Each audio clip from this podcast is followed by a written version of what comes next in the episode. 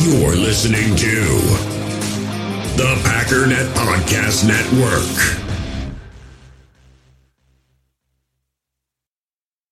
Another day is here, and you're ready for it. What to wear? Check. Breakfast, lunch, and dinner? Check. Planning for what's next and how to save for it? That's where Bank of America can help. For your financial to-dos, Bank of America has experts ready to help get you closer to your goals. Get started at one of our local financial centers or 24-7 in our mobile banking app. Find a location near you at bankofamerica.com slash talk to us. What would you like the power to do? Mobile banking requires downloading the app and is only available for select devices. Message and data rates may apply. Bank of America and a member FDIC.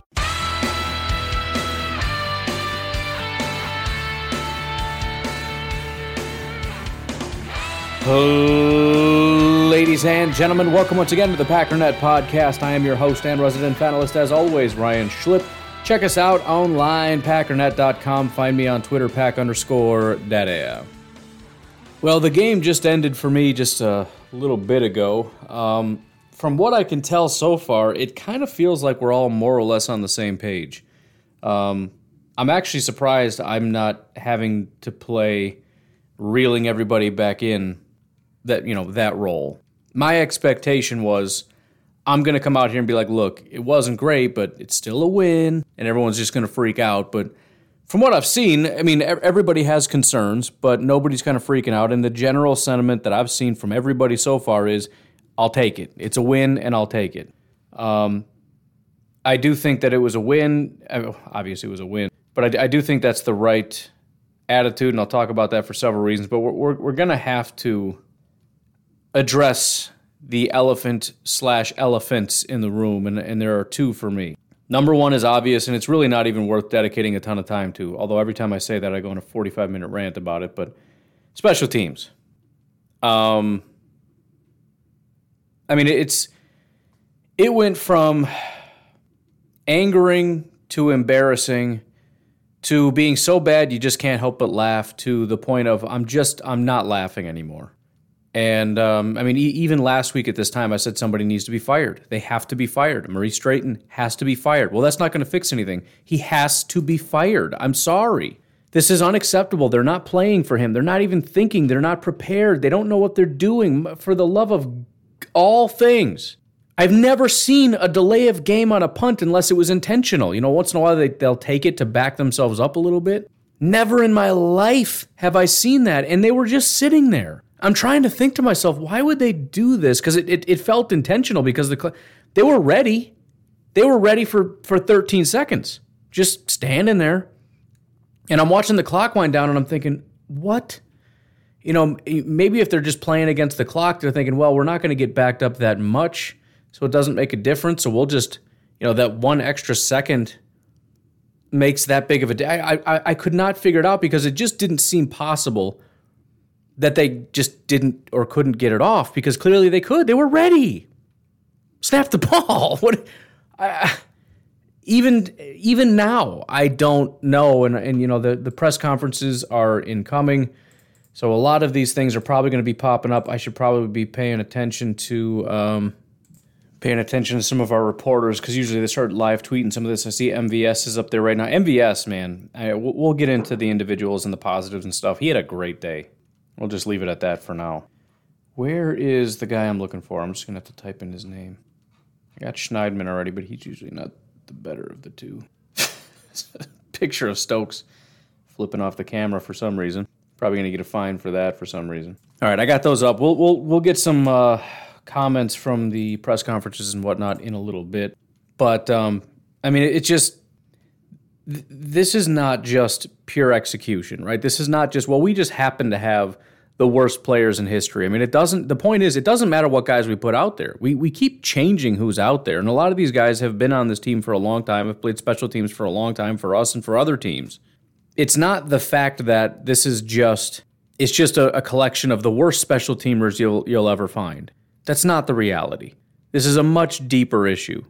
I, I don't know for sure but there was when we lined up for an onside kick, and Aaron Rodgers was losing his mind, and the only thing I could hear him or see him mouthing was, "There's four minutes left. There's still four minutes left. What is he doing?" I have to assume he was screaming about Maurice Drayton, saying, "Why are we lined up expecting an onside kick?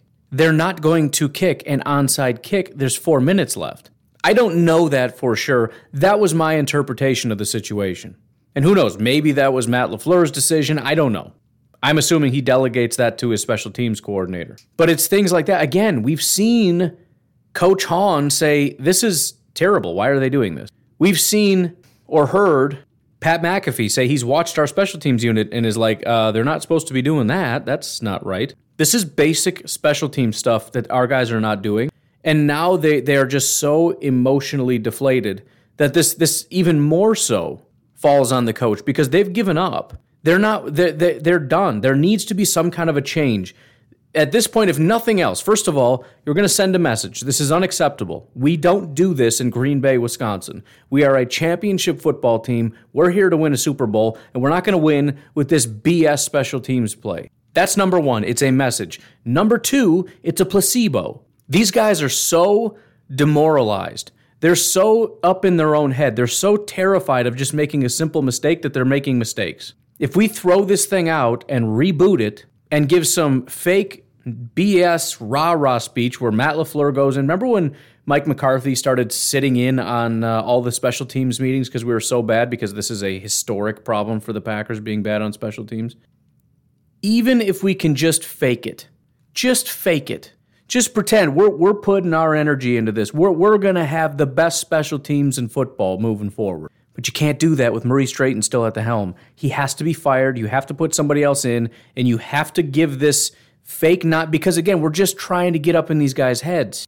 Because they're not this bad. Nobody is this bad. All they have to do is run down and tackle. It's not that complicated, but they don't know what they're doing. I'm so sorry for Maurice, but this is this is stupid. And and all I could think, eh, you know, when when there was that delay of game penalty and Matt LaFleur hung his head out, I just said, "What are you hanging your head for? This is on you." This is on you.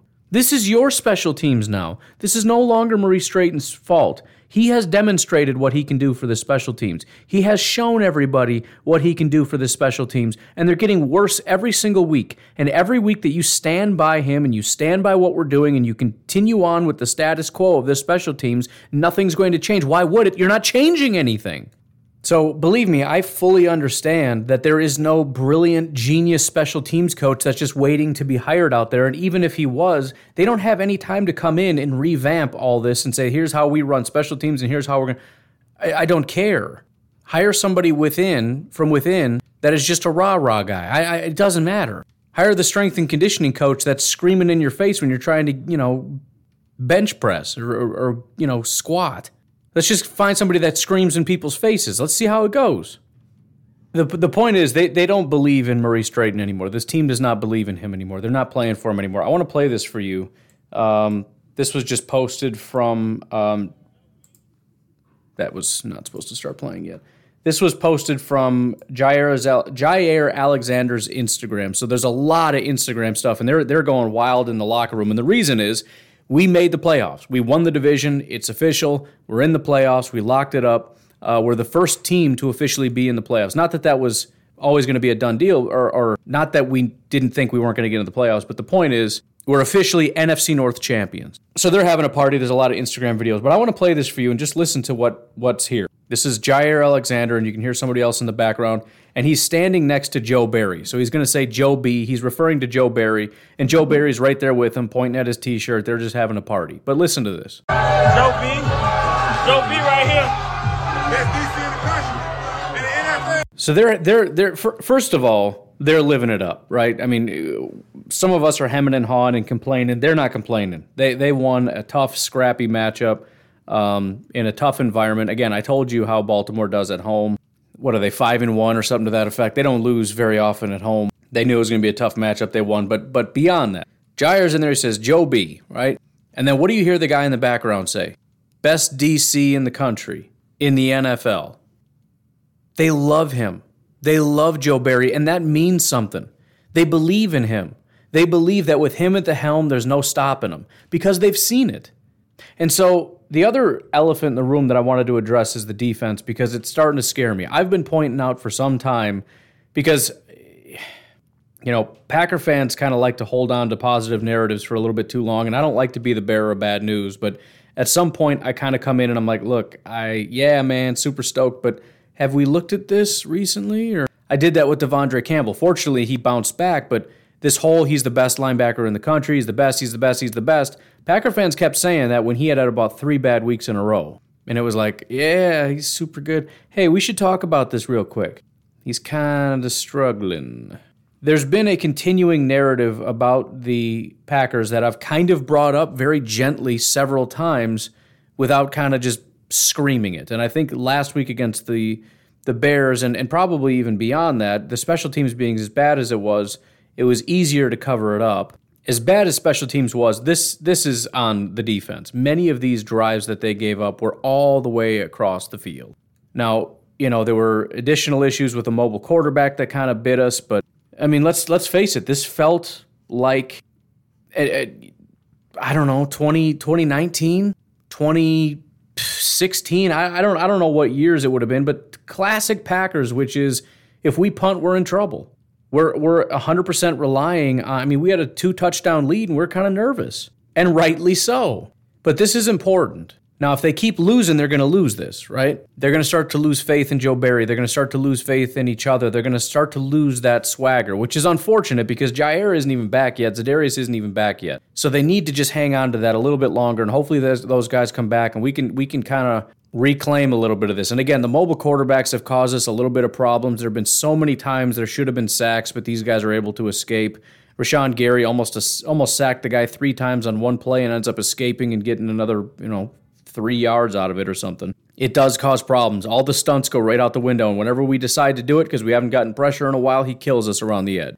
And if we don't do it, we don't get home. And then they just dink and dunk us down the field. So it's just, we, we didn't really have an answer for it. We had Darnell Savage on their tight end. And, and make no mistake, Mark Andrews you know, he came into this game with a 90 overall grade. He's an elite tight end, and he's got what looked like 100 pounds on Darnell Savage, and he used it to his advantage. I don't, I don't want to make light of it because at the end of the day, you got to make adjustments, you got to make it work. But outside of you know throwing to Mark Andrews and the quarterback running, you know, Hollywood Brown, what did he do outside of his five yard receptions? Tylan Wallace was a really big name for a while. He didn't really do very much in this game.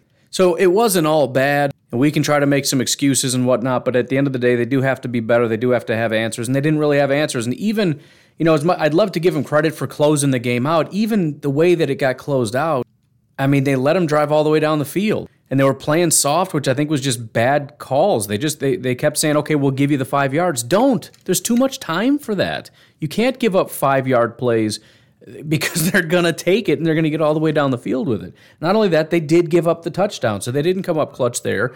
They technically stopped the two point conversion, but it was it was a terrible throw. I think the biggest issue was a really bad throw. I think if the throw was put on the money, you know, kind of low and away, he probably catches that for two points. And then we're trying to go, you know, we got 40 seconds to get down the field and kick a field goal, and who knows if we win or not. So, you know, I can't even really give credit for that.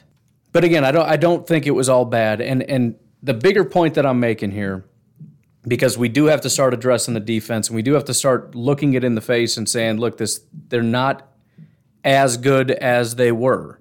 And if they don't get the big splash plays, if you don't see the strip sack, which we usually get, you know, we'll, we'll get some kind of big splash plays once a game. You get the pick six or you get the pick or, or the strip. If you don't get that, it really just starts to look ugly. Because if they're moving down the field and you're not really getting any big plays, it kind of looks like they're just pushing you around at will, and that's more or less what happened. So um, you know, there, there, there's there's just not a lot of excuses for it. I'm not I'm not gonna I'm not gonna dwell on it too much, but it does need to be addressed because again, what I had said before was with the defense playing the way that it is, if we can get this offense back on track, if we can get Aaron Rodgers playing the way that he had played and and you know kind of get that thing moving like it is right now, this team is unstoppable. But of course, right when the offense gets going and the and the offense is going like I have rarely seen. It it is a beautiful sight to behold. And it's it's not even nearly as good as it should be because our offensive line is so bad. But it is, and he, and Lazard had a terrible day, and you would barely even know it because oh my goodness, unstoppable. And you can complain about that. Well, you know they had so many guys out. Their defense is not. I mean, if we're going to play this game about not giving their offense credit because they you know haven't scored a lot of points or whatever. Their defense has not given up a lot of points to anybody. That's a tough, scrappy defense. I don't know how they're doing it, but they do it, and they're at home. And plus, you know, again, it's it's you can't have one or the other. It's it's and or or and and or whatever. If we're going to give the defense a hard time for giving up a bunch of points, then we need to give credit to the offense for getting a bunch of points. And, and they are. Oh man, Saints game starting, please. They are. But um, I mean, again, the the elephant in the room here is that while we're we're kind of staring down the barrel of the same Packers team we've always seen. And I hate to say that, but that's where we're at right now. And and the the worst part is not only is it this dominant uh, offense with Aaron Rodgers playing at an MVP level and a defense that can't do anything. Now we've got one of the worst special teams units I've ever seen in my life. So that's yeah, that's starting to make me a little bit nervous. I'm not definitively saying our defense is cooked or anything like that. They they come up clutch in in in clutch situations and all that stuff. We'll see how it goes, but it is making me nervous. It is making me nervous that not only are they giving up big time points week after week after week, we're giving up big point big time points to teams that do not score a lot of points. Baltimore has not scored this many points in a long time. Chicago never scores that many points. I think like week 1 or something they got to like 30 and that was it. So, I mean, it's it's it's getting bad and and the special teams does play a part in it, but it wasn't nearly to the extent of last week where there was almost almost every time. This time, I would say most of the time it was a defensive failure. When the defense failed, it was a defensive failure. So again, I don't, I don't want to dwell on it too much. Um, at the end of the day, it's it's the NFL, and um, you know I think a lot of us came into this with the feeling that as injured as they are, especially not having their quarterback, the score should be like 35 to 3, and anything other than that, than that is a failure. And again, it, it, wasn't as clean as it should be, but it is the NFL. And these are very good football players. Um, Hollywood Brown has blossomed into a very good wide receiver. Mark Andrews is and has been for a while one of the best tight ends in football. He isn't talked about as much because he's not uh, Travis Kelce and he's not uh, the guy over in San Francisco. But I don't really know why because he's he's on that level. Maybe it's just a statistics thing. I'm not really sure, but he always is right on that level. Um, and and I think part of it too is they they win a lot of games because they're well coached. And for quite a long time, I could not understand why Harbaugh was the coach there. They were just not a very good team, and I thought he was about to get fired. I think it was Lamar's first year, and Lamar looked really really bad, and that was when they extended him. And I remember thinking, you got to be kidding me. And they extended him. Lamar wins MVP, and they they just keep on rolling. So. Um, I mean, they came into the game eight and five. It's not like it was a three win team. And and even if it was, look at the Cardinals. You know, again, I, I'm sure some of you guys are tired of me saying that, but that's just the reality. Whether we want to face it or not, there was no guarantee we were going to win this game. There just wasn't. There, there was no, hey, their quarterback's hurt, so the Packers automatically win this game. They have to win the game. No, we don't. Every single game is a scrap. And and deep down we know that. You know why we know that? Because we also know we're better than the Cleveland Browns and we know that we might lose that game. We know we're probably know we're better than the Vikings. We certainly know we can lose that game. And even Detroit. There's a part of us that saw Arizona lose to Detroit and think, thank you so much, Detroit, but also thought, dude, are we going to lose to Detroit? it's, football, dude. I mean, Miami is another great example. Miami was what what was their record? The Miami Dolphins were 1 and 7 and have won 5 in a row. 5 in a row. They might be in the playoffs it's not super likely. They have to beat the Titans, they have to beat the Patriots, they have to beat the Saints. But it's just it's football, man. You you can't count anybody out. You never know who's going to give you your best or your worst or who's going to show up or who's not. I mean, honestly, is there any game ever in an NFL season that you'd be willing to put your life savings on? Of course not. Of course not. And you know it.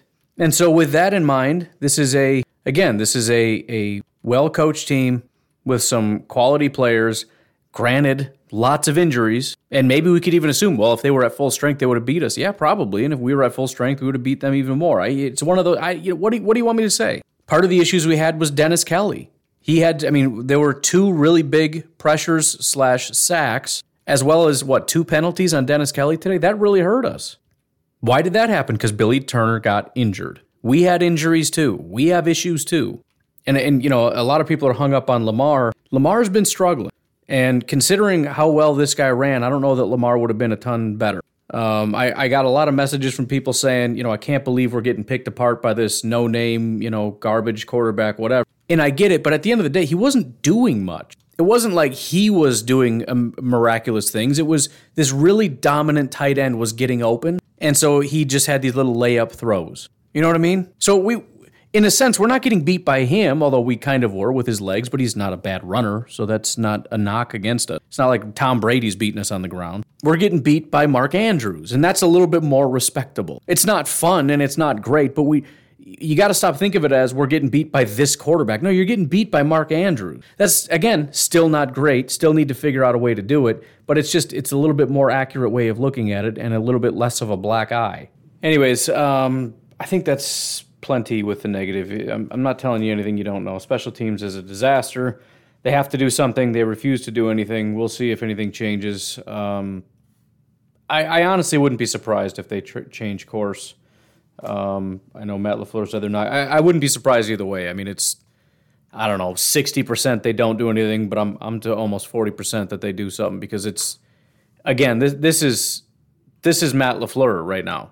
This is not Maurice Drayton's special teams. This is Matt LaFleur's special teams. This needs to be rectified. It, it, this needs to go all the way to the top. It is all the way to the top. This is your team.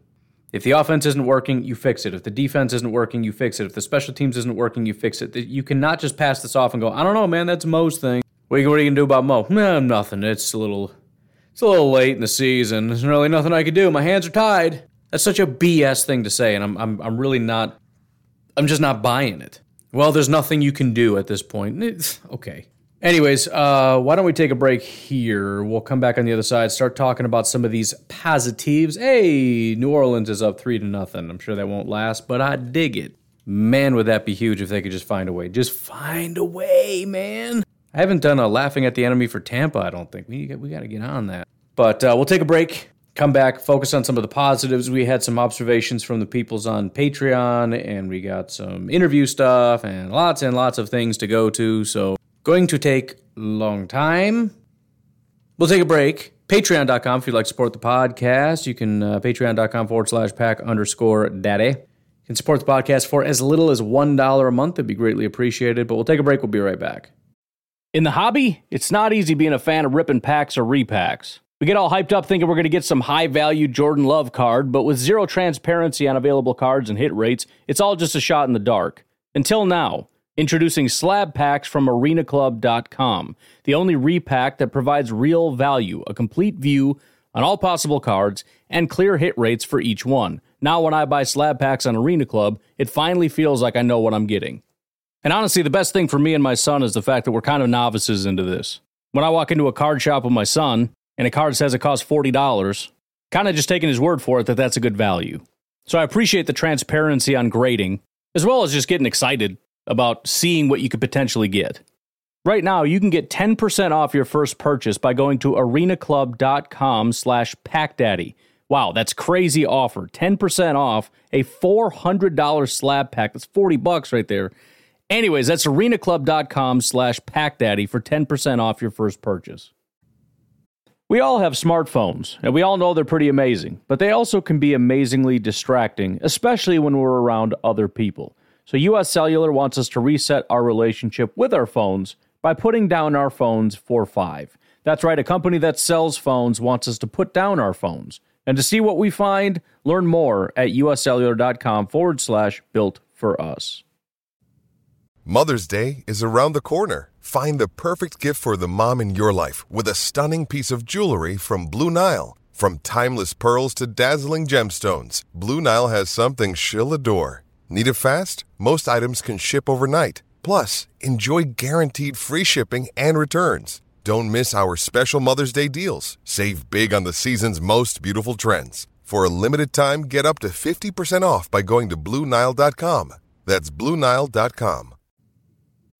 When you need mealtime inspiration, it's worth shopping Kroger, where you'll find over 30,000 mouth-watering choices that excite your inner foodie. And no matter what tasty choice you make, you'll enjoy our everyday low prices, plus extra ways to save, like digital coupons worth over $600 each week. You can also save up to $1 off per gallon at the pump with fuel points. More savings and more inspiring flavors make shopping Kroger worth it every time. Kroger, fresh for everyone. Fuel restrictions apply uh, Marquez, when you scored, I know you have like a friendly banter with Kenny. Uh, he tweeted that you are the, the malt malt that scored. Do you have a uh, rebuttal to that?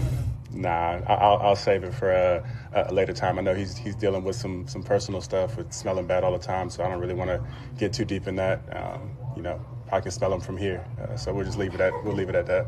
So for those that couldn't quite hear because the audio was trash, after MVS and I think she misquoted it anyways, but after MVS scored, Kenny Clark tweeted, "Milk Dud scored." I don't know what that means, but uh, I think that's racist, man. I don't think you can say that, Kenny. I know if I said it,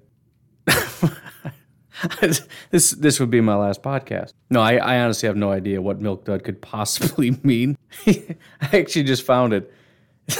Again, I don't know what it's supposed to mean, but I know I'm not allowed to say it. He said on Twitter, and this was uh, October 22nd, 2021. Uh, so, all right, even even October 22nd, MVS says, if you're having a bad day, here's me as a kid, enjoy.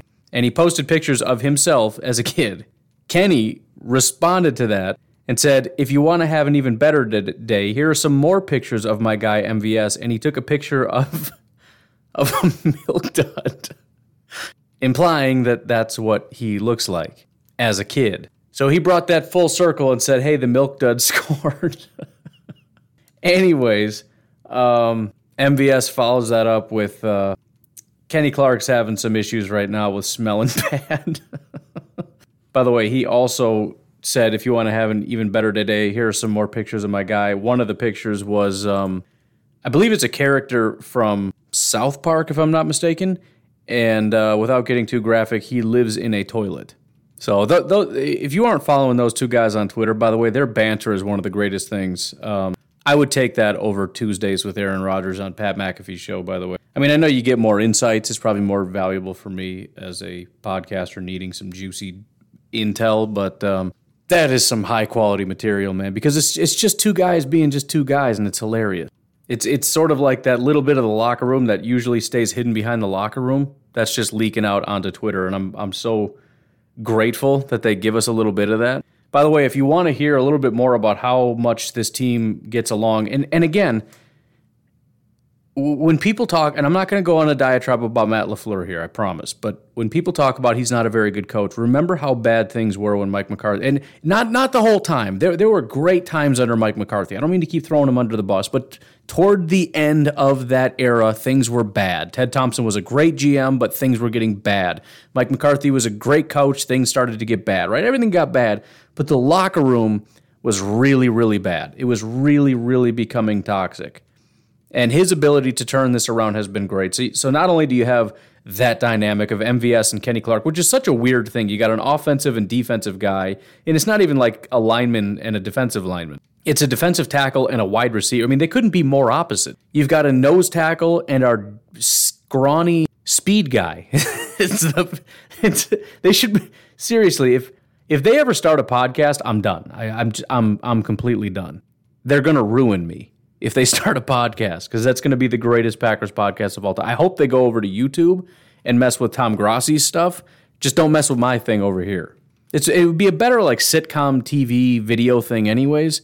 So they need to they need to get a thing going over there. Um, but anyways, um, if you want to hear more about how great this has become. And, and you know it's, it's, like I said with the Bears. Part of the problem and why you fire the guys because it's becoming toxic, and, and even the Bears fans talk about this they they're worried that that's going to rub off on Justin Fields, and that's that's all true. But here's something else, and, and I want to preface this. No, you know what? I'll, I'll wait until after. Here is Aaron Rodgers after the game, kind of just giving his general thoughts. Um, it's a it's a special feeling to still be playing, to still feel like I can play at a high level, to be surrounded by such a great group of guys uh, with amazing, eclectic personalities. They keep me laughing and smiling all the time. I'm just really happy to be a part of this squad. Um, so first of all, shout out to Dara. I believe the Jaire clip as well as this are both uh, things that he went out and found and put on Twitter, so I was able to find it. But you know, his his thing is this is a guy who's supposed to be leaving? Question mark. That's what Dara said. You know, there was a quote on Pat McAfee's show where people were freaking out about Aaron Rodgers because he said something to the effect of, you know, I love playing football. And Pat McAfee pushed him on it and said, You love being a Green Bay Packer? And he said, I love playing football. And everybody took that and ran with it. But if you listen to the full clip, he talked about how he really doesn't want to elaborate. He doesn't want to talk about what his plans are. He wants to play his cards close to the vest. But what he said immediately after that made it very clear that he loves being a Green Bay Packer and he wants to stay a Green Bay Packer. And then it was only after that when they tried to push him and get him to say that he loved being a Packer, he just wouldn't do it. But I absolutely took that interview, and you can go back and find it. It was, I believe, last Tuesday on Pat McAfee show. It's a very long segment, but it's in there. Um, he he even said, I, I, believe the way that he said. I don't have time to go back and find it. Maybe tomorrow I'll try to tee it up. But it was he he came out and said, I don't want to say anything because it's kind of I, I want to keep it between us and I don't want to air out the laundry and all that. But let me just say this. And then he went on to talk about how much he loves the team. To me, that's saying I don't want to give away too much, but let's just say I'm really, really happy right now to be a Green Bay Packer. That is essentially what he said. And then he followed that up with that next clip that everybody freaked out about. But Aaron Rodgers has given nothing but but signals that he wants to stay. And a lot of people, uh, I think uh, JJ was one of them, kind of messaged me, or we were talking about it a little bit. And his contention is, oh, Aaron Rodgers definitely wants to stay, but I don't think the Packers want to keep him. And I don't necessarily think that's true. The reason I think Aaron Rodgers is going to stay is because I felt it hinged on Rodgers and he feels it hinges on the team. I felt it hinged on the team until 2020. When he won MVP, I think the Packers have been 100% in on Aaron Rodgers. They started to shift gears because it made sense at the time. Aaron Rodgers was disgruntled, the team was falling apart. Aaron Rodgers wasn't dragging this team anymore. He clearly wasn't playing at a super high level. I know a lot of Packer fans want to deny that. Oh, that's not true. He was never declining. That never happened. It was just this, that, or the other. No, he was. He was. And he started to regain that a little bit in 2019. 2020, he went off. In 2021, he's doing it again. He is the guy that they want. And I think that they're going to, there's no reason to move on at this point. I could be wrong, but I think that was the plan. And I think after 2020, they shifted gears. Now, it is true that Rodgers wanted instant commitment and they kind of shuffled their feet a little bit. And that set Rodgers off and that kind of caused some problems. But my contention is the Packers have said we're all in on Aaron Rodgers, and I think they mean it. It, it is going to be an absolute mutiny, and rightly so. If they've been saying all this time, we want Aaron Rodgers, we want him to sign on the dotted line, we want him to commit, we want him to be here, and then Aaron Rodgers says, "Okay, I'm willing to stay," and they're like, "Now we're going to trade you." Right? That's that's an issue. And I just don't think it's going to happen. I mean, I, I, I understand the Packers want to say, let's wait and see how it hap- how it goes. Let's see Jordan Love's development. Let's see if Rodgers maybe gets injured. Let's see if he starts to decline or whatever.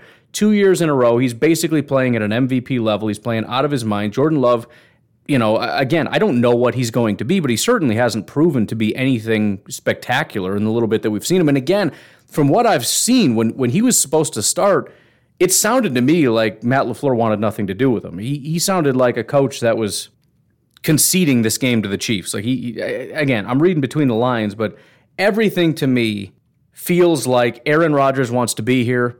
Everything to me says the Packers want to keep Aaron Rodgers. Everything just makes sense. And, and again, this is coming from a guy who says, I think it made sense to start moving in the direction away from Aaron Rodgers. And they didn't trade him, they didn't get rid of him. They just set themselves up so that if things continue in a negative direction, if the team continues in a negative direction with Aaron Rodgers, if he continues to be unhappy and also is not producing at a high level, we at least have a quarterback we can turn to and we can start to explore our options. We want to just keep our options open. That's all it was. And Aaron Rodgers saw that and said, I don't think so, and just blew up. Cool. So let's continue. And I, I just I think I think that's where we're at. Um, again, I could be wrong, but I'm I'm sitting back watching Bears fans and, and Vikings fans and everybody else just getting all giddy about he's gone, he's going to be gone, you guys are going to be trash because he's going to leave. I don't see it that way. Everything I've seen from the Green Bay Packers is that they want to keep him. Everything I've heard from Aaron Rodgers is that he wants to stay. And I don't see any reason why that wouldn't be true. He loves this team. He loves our franchise. He wants to be here. He knows this is his best shot to win, although some people would probably disagree. And yeah, maybe if he went to New England, it would be a pretty good thing or whatever. I don't know. But he wouldn't exactly get to handpick his own team. He would get traded to somebody. He's wanted to retire a Packer, and I think the Packers are going to make that happen. And, and that's, that's where I'm at right now. I get asked that all the time. I've waffled back and forth. But again, every single thing that I've heard and seen, because again, part of it is what is Rodgers doing? He's healthy.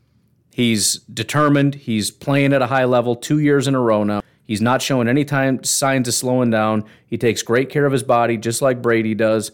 Um, and again, my question is, can he give us five more years? If he can do five more years, there's no reason to move on. If we're talking two to three, eh, at that point, it really falls on love. Like, do we think we have something here? I'm, I'm not going to abandon a guy that could be a future you know, franchise quarterback for two years. I, I just I can't do that. I'm not that short sighted. But again, you factor in Aaron Rodgers playing at about as high a level as he's ever played. I mean, I, I don't know that he's had two years back to back as well as he's playing right now. Um, the locker room's great. Everything's great. The continuity's great. Do we want to do a teardown and rebuild with with things going as well as they are? And by the way, we're a young team. You don't want to rebuild with a young team because by the time you get this thing going, you're going to have you know your your your guys like Rashan and and Jaire. They're going to be 28, 29, 30. You don't want that. I don't think anybody wants that. And you know, are are, are the is Aaron Rodgers going to string him over the coals and say, "Give me all the money"? Maybe I don't know, but um, that's just where I'm at right now. It's kind of a little side thing, but it just that's just where we're going. That's where my head's at. By the way, speaking of Dara, who's just he's just if you're not following him, you're you're wasting your life away. Everything he tweets is just exactly useful. Um, he says a Saints win tonight would boost the Packers' odds of getting the number one seed up to 80% per 538 ELO ratings. It stands at about 60% with the Buccaneers win. Where are we at with that game? It is now 6 to 0. So that's not going to be good enough. You can't be kicking field goals, but 6 to 0. I, I don't know why I'm updating you. You already know the score, but ooh, that was ugly. Fourth down punt. I should just stop watching it because I'm going to jinx this whole thing. Here's all right, one more clip and then we're going to move on. I got to get going to bed anyways, but we got a lot to cover yet. Maybe we'll do the the Patreon um, observations tomorrow. But here's here's another clip of Aaron Rodgers in the post game. We're going to be Christmas there. in Green Bay. Yeah, we heard you're Where getting else would our you rather stockings be? ready. Yeah. The guy's just having fun, man. You know what I mean? And and the team's just having fun. This is, you know, I I think I mentioned I saved that newspaper clipping when I saw that, you know, the the uh, Jordy at one point had invited the wide receivers out to his farm, and they were all getting. And I remember just thinking, like, who does that? You know, you don't hear about that stuff. This was you're starting to hear all the drama about all the nonsense going on off the field, and this is what our guys do. What a great locker room! And you heard about our offensive linemen getting together and playing like Catan or whatever that stupid board game was. You know what I mean? They're, they're just a pile of dorks that just hang out and have a good time, but it's good, clean fun. That's kind of where we're at right now and and it's it's it's all different things. You got guys being goofy, you got young guys having fun, and and you know Jaire with this whole swag thing. But you also just got good people: Preston Smith, Za'Darius Smith, Marcedes Lewis, Aaron Rodgers. I mean, they they genuinely care about each other. They're genuinely playing for each other. You know, the the respect and the fun that they have with Matt LaFleur, the respect and the fun they have with the offensive and defensive coordinators, and all that kind of stuff. That's the one thing that gives me hope for the team is that they're not going to quit they're, they're you, you know we, one of the biggest things that we've been talking about all year is that that grit factor which is essentially just digging deep and not giving up and, and finding a way to win i think this is a big part of it. They're not quitting because they're not quitting on each other. And they have a healthy belief. They believe in aaron rodgers. They believe in marcedes lewis. They believe in mvs they believe in joe barry. They believe in matt lafleur. They believe in each other right? Despite the defense getting beat up, they believe in, in Stokes and Savage and all that stuff. They believe in themselves, they believe in each other, and it's paying off. We've seen far too many times, especially all these these seasons that ended in, in defeat. These are generally teams where if things go well, great. If things go poorly, they start to put their head in their hands and get down on themselves and things get out of control and you're just a race against the clock. We're up by 14, but you know that they're just going to keep coming and coming and coming and coming and coming. And um, we're, we're in big trouble. But this team just digs deep and they find ways to come up clutch when it matters. My man Draft Hobbyist on Twitter says the Packers are the first team to 11 wins, the first team to lock down the division. It, it really is a great day. For a lot of reasons, it's a great day. Just looking through some quotes and whatnot. Um, I, am not trying to beat a dead horse here. It's just the first one I came across. Aaron Rodgers did his uh, his press conference, and this is via Matt Schneidman. Aaron Rodgers quote: "I love my teammates. I really do. I care about them so much." Um, how emotional do you think they're going to be? I mean, granted they got to win the game, but how emotional is Aaron Rodgers going to be Christmas Day in Green Bay? I mean, come on, man. This is the stuff of fairy tales. The other interesting thing, um, I don't know if Matt asked this question or not, but the question was posed because he did he tied Brett Favre's touchdown record um, but he did not break it. And so the question was posed Is there a part of you that's excited that Lazard dropped that touchdown because you have the opportunity to break it on Christmas Day in Lambeau Field? He says the robot answer in me would be no. In other words, the coach speak thing would be no, no, no. I, I always want to win, and you know you never want to. F-. But he says the human answer says yes. Why? Why? Why is the human answer? Why is the real answer essentially yes? Because it's about emotion, man. It's about what it means to him. I mean, it's not just the record, right? That's the point. See, there's a part of it where it's it's just about football. I just want to play. I just want to get touchdowns. I just want to win championships. I just want to make money. That's sort of the robot part of it. The emotional side for Rodgers, right? Not for just anybody. Some people couldn't care less, but for Rodgers, it means something. He wants to not only break the record, he wants to be home when it happens. And to be able to do it on Christmas Day is such a special thing to him. That means something. He doesn't want to leave. I'm sorry to tell he just doesn't want he's telling us very clearly he doesn't want to leave. Why, why would he leave? On what principle? Who is he doing it for? He wants to be there. His teammates want to be there. Who's he leaving for if he leaves? Why would he do it? For what? I mean, I, I understand if the Packers decide to move on, if the Packers force the issue, if he just wants an incredible amount of money and the Packers say no, I, I guess that could be the answer, but he doesn't want to go. He really, really does not want to go. And that's such a cool thing. Because it, it's it's not fun to to have Aaron Rodgers basically say I don't want to be here anymore and I want to leave because I don't get what I want, blah blah blah. That that didn't feel good as a Packer fan. You know what I mean? It was a spit in the face. But to see how much he loves it here and how much he wants to be here, even if he won't explicitly say the words "I'm never leaving" or "I don't ever want to leave," or which he has said those words, but even without saying it, it's good to hear it. But just real quick, let me run through a couple things. Actually, let's do PFF first. Their real quick recap, um, and then I just want to run through the roster on my own for whatever they didn't mention, and, and we'll kind of just highlight a couple people that need some some highlighting. Oh, they don't even have it yet. Perfect. They're usually Johnny on the spot really fast with that. Um, first of all, the wide receivers outside of Allen Lazard, who seemed to kind of be struggling a little bit today, but special shout out, and, and maybe he was a great blocker, I don't know, but special shout out, especially, Davante was great, but especially to MVS. Man, what a great day he had. Um, and I think the biggest thing for me with Marquez is he's really developing into a good wide receiver. I, I mentioned that on a couple different games this year where it's nice to see him get involved in a role that's not just running down the field. I mean, getting involved on just these quick slants or whatever it is, and that touchdown pass, not only was it a clean route, but it was a great catch, and for him to stretch out and get that touchdown. I mean, you're looking at that going, dude, that's like uh, that's like real big boy wide receiver stuff there. What is this? Most of his receptions that we've seen recently are these just quick, short routes, and they're clutch third downs and stuff that you just don't really see. I'm I'm not saying he's never done it, but that's what he's primarily doing right now. He's it's real big boy wide receiver 2 territory. And the great thing about that is the fact that he has that secondary secondary ability is what makes him so dangerous right? I mean what you really want is a well-versed wide receiver that does a lot of this other stuff because the deep threat stuff it's cool but it's so gimmicky. I mean you might get one or two a game but if you can do you know, while they're and, and Aaron Rodgers even said in this press conference something to the effect of they paid Davante a massive amount of respect. They not only doubled him every single play for the most part, but they were showing some looks that that uh, Rodgers said he's never seen before. So they were going out of their way to make up creative new ways to try to shut down Davante. Even that didn't entirely work, but it did to some degree. But you need a guy like MVS to step up. And I'm sorry, if all you're doing is going 40 yards down the field, that's not going to be good enough. And he stepped up in a lot of other ways. I'm sure the stat line isn't the best he's ever had, but seven targets, five receptions, 98 yards, and a touchdown. Which I mean, that is a great stat line, but it's just the way that he did it. It's it's the way that he got the yards. It's it's again, it's the the routes that he ran. It's just the clean hands and, and the the run after the catch and just he's just getting involved in all the aspects that all these other guys do on a week to week basis that we just haven't seen a lot of from MVS, and it's just awesome to be able to see it. He had the same amount of targets as Davante. I mean, he was tied for the most targets with seven, one less reception than Davante with five, but he had 98 yards, which dwarfed anybody. He had more than double Davante, who was in second place.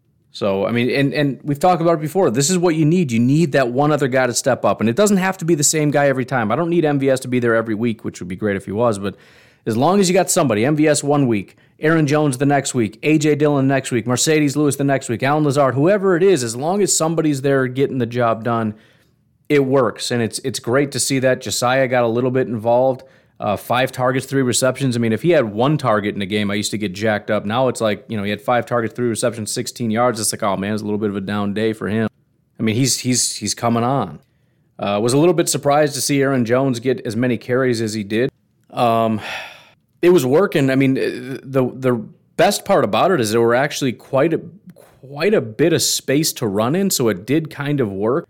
Um, you know, it was one of those things where he went through the hole so fast that he was able to pick up a couple yards. But every time he ran through that hole and just got knocked down by Patrick Queen, I'm like, dude, if that was AJ Dillon, I mean, I'm, I do not want to take away from it, and who knows? Maybe Dillon would have been too slow through the hole; it wouldn't even been there. Maybe he wouldn't have even seen the hole. I don't know. But if that was AJ Dillon and he had wide open daylight, and the only guy there is Patrick Queen, he would have killed the guy. But again, it was just it was a great day. They're mixing it up today. You know, usually AJ Dillon's been out carrying Aaron Jones. This game, Aaron Jones got it. Maybe because he's feeling a little bit healthier. I don't know. But 13 carries, 58 yards compared to AJ Dillon's seven for 22. Dillon did his job. It was a lot of the grunt work, but he just you know grinding out 3.1 yards per carry, which isn't great, but there wasn't a lot for him, and he just made it work. He just smashed his way forward. I mean, just the the, the offense is just working. That's it. It's it's just working, and, and and I think when this offense does well, there's two main components. You you can continue on down the line, but there's there's two things that have to be happening. Aaron Rodgers has to be on point. If he's having a bad day, the offense isn't going to work. And number two is a lot of different things, a lot of different contributors. A lot of things are working, which that, that doesn't really make a lot of sense. There's only two things that need to be working, and that's uh, number one. A lot of things have to be working, but you know what I mean, right? It's it's it's just it's rhythm. You know, when we run run the ball, it's not perfect, but it's there. You want to pass, it's it's Davante. It's it's a lot of different contributors able to do just their job. Aaron Jones didn't crush it at 4.5 yards per carry. That's great. AJ Dillon certainly didn't crush it at 3.1, but he did his job. And he and when he was called upon, he did what mattered. MVS stepped up. All these guys, they just did their job. Again, with the exception of Lazard. Hate to keep dumping on the guy, but he had a couple bad drops in the game. But otherwise, it's just guys are just doing their job. And you don't see the, the silly mistakes. You don't see just bad play. You know, the offensive line wasn't perfect, but they, they for the most part, did a good job of pass blocking. Um, to be honest, it was one of the better run blocking performances I've seen, which again is a good thing because if if if it had not been that way, I think running Aaron Jones all day would have been a nightmare. But fortunately, there were some wide open holes, and there's nobody at. Well, I shouldn't say that. I, I would like to see AJ Dillon go through a wide open hole. But it's it's, it's a good call to have Aaron Jones because he's so he's so quick. I don't want to say he's fast because in a foot race, AJ Dillon is just as fast, if not faster. But he's so quick. I mean, he gets the ball and he's just shot out of a cannon. So whatever it is that they saw, it worked. So I'm not going to complain about it. Defense, De'Vondre Campbell led the team in tackles. Rasul Douglas again with nine tackles. I don't, he's always leading the team in tackles. Uh, De'Vondre with the one sack. I don't recall that, but he had the one sack. Tackles for a loss, uh, in addition to De'Vondre, was Krys Barnes, Rashan Gary. Pass deflections, Adrian Amos, Eric Stokes, who I thought had a really good day, Dean Lowry, and uh, Kingsley Keke. Just kind of ripping through some of the stats.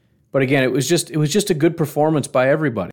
Kudos to the offensive line. You know, maybe a little bit less to Dennis Kelly, but uh, overall, I'm just I'm just happy with it. It's it's it's just again, it's just working.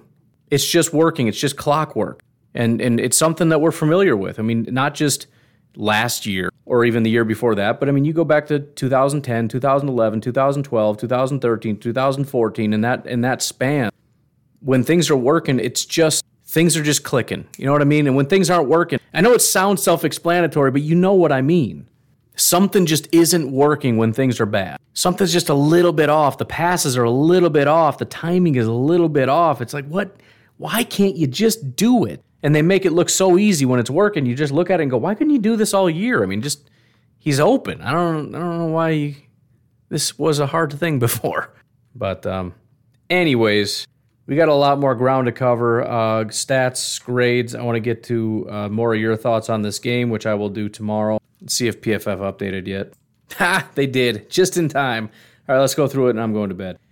Uh, let's see. Green Bay was in control throughout thanks to another dominant performance from Aaron Rodgers, who once again appears in MVP form as the playoffs inch closer. There's no question in my mind, man. MV, for, who cares about MVP? That's not even the important part. The point is that's how he's playing. He's playing up to the same standard that he did last year, which is just that's all you could ever ask for. Now, as long as things don't collapse all around him, because again, I don't want this to look like every other Packers team where Aaron Rodgers is an MVP, you get Davante Adams, you get a, some some play here and there from some other contributors.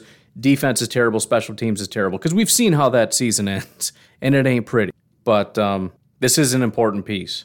Continuing on with Aaron Rodgers. Aaron Rodgers was spectacular in Sunday's victory, throwing for 268 yards and three touchdowns on 23 of 31 passing. Last season's MVP appeared in control uh, throughout as he registered zero turnover worthy plays and three big time throws, finishing with his third highest big time throw rate, 9.7%. That is crazy high, so far this season. Rodgers tore through the Ravens defense in the intermediate and deeper areas of the field. A season high 54.8% of his attempts traveled past the first down marker. A 17 year pro also found immense success in play action, completing 11 of 13 attempts for 130 yards. The team utilized play action 36.1% of the time, Green Bay's third highest rate so far this season. That's pretty wild, man. Again, they're just they're starting to find their groove a little bit.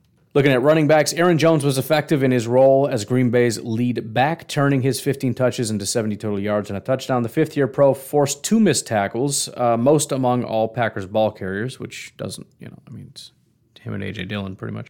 Davante Adams drew a team high seven targets, hauling in six for 44 yards and a touchdown. The perennial All Pro was deployed in the shorter and intermediate areas of the field at a much higher rate than usual. The star wide receiver remained Rodgers' most trusted target in the game's tightest moments, catching two of the three third down targets for nine yards and two first downs. Marcedes Lewis was a key cog in Green Bay's offensive attack, catching each of his three targets for 40 yards and two first downs. The 37 year old tight end has proved invaluable over the past two weeks, catching all seven targets for 91 yards across two contests. Lewis also exhibited some impressive capabilities as a ball carrier, forcing a team high four missed tackles. There you go, big dog. Looking at the offensive line, Green Bay's offensive line excelled in multiple facets Sunday, allowing just seven pressures. Again, they keep doing it. I can't wait to hear Michael Lombardi complain about how Matt LaFleur is an idiot for not uh, doing a better job protecting Aaron Rodgers. allowing just seven pressures and three sacks. Again, there's three sacks, which you look at that and go, oh, that's uh, seven pressures, dude, that's it while powering a Packers rushing attack that averaged 3.8 yards per carry. Starting center Lucas Patrick was just one of the unit's many standout members as the fifth year pro failed to allow a single pressure. Looking at the defensive line, the Packers' defensive line manhandled the Ravens up front, accounting for 18 pressures and two quarterback hits. Edge defender Preston Smith was one of the five Green Bay defensive linemen to finish with two or more pressures. He registered a team high five pressures and two quarterback hits. The preliminary look is five pressures for Preston, five pressures for Rashan, two for Kingsley Keke. Uh, those are usually low every time I've looked at it, so we'll see what the final numbers are tomorrow, but those are pretty solid numbers. And again, I know they're not getting them down. The mobile quarterback thing is rough, but you get a more stationary quarterback, and I think these guys are just, they're chomping at the bit to just drill somebody into the ground. De'Vondre Campbell led all Green Bay defenders te- with 10 tackles. Averaging three yards of depth per tackle, Campbell and his fellow Packers linebackers were equally impressive in coverage, surrendering just 25 yards and two first downs on five unit wide receptions. Finally, secondary. Green Bay's secondary was up and down in its performance, allowing receptions on 23 of the 32 unit wide targets for 190 yards and two touchdowns. Safety Adrian Amos drew five targets, yet conceded just two receptions for seven yards while registering one forced incompletion to finish with a unit low passer rating allowing uh, allowed of 47.9. So so far here are the preliminary numbers. Eric Stokes seven uh, seven receptions on nine targets, only 35 yards, 82.9 passer rating. Darnell Savage was the guy that obviously got picked on the most. Eight targets, six receptions, 96 yards, 154.2 passer rating. Rasul Douglas, seven targets, five receptions, 29 yards. Adrian Amos, we already heard, and Chandon Sullivan, two targets, two receptions, 12 yards. So outside of Darnell Savage, I, the the target numbers and the reception numbers weren't that good, but you start looking at 35 yards given up by Stokes, 29 by Rasul, 12 by Chandon, and seven by Amos. Um, everybody pretty much did a good job except Darnell, who was just in a, you know, I, you know what I've said a lot is Joe Barry not only is a good in-game defensive coordinator, but he does a great job of game planning. That's a major major part that he does well. And I think this was just one that he got wrong. And maybe there just isn't a good matchup. Maybe maybe this just wasn't going to work. I don't know. But they came into this game thinking Darnell Savage was going to be the best matchup, and it was the wrong decision. And um, I, I, I tend to think that it's a little harder to switch things in game um, than we maybe think. But you know, whatever. We won the game. How do they not have any points yet? Tampa Bay was at like the 45 yard line in driving. And they apparently didn't give up a score for some reason, but they're doing it again. They're at the same, basically the same yard line. Anyways, um, I'm going to get going. You folks have yourselves a fantastic Monday. I will talk to you tomorrow. Have a good one. Bye bye.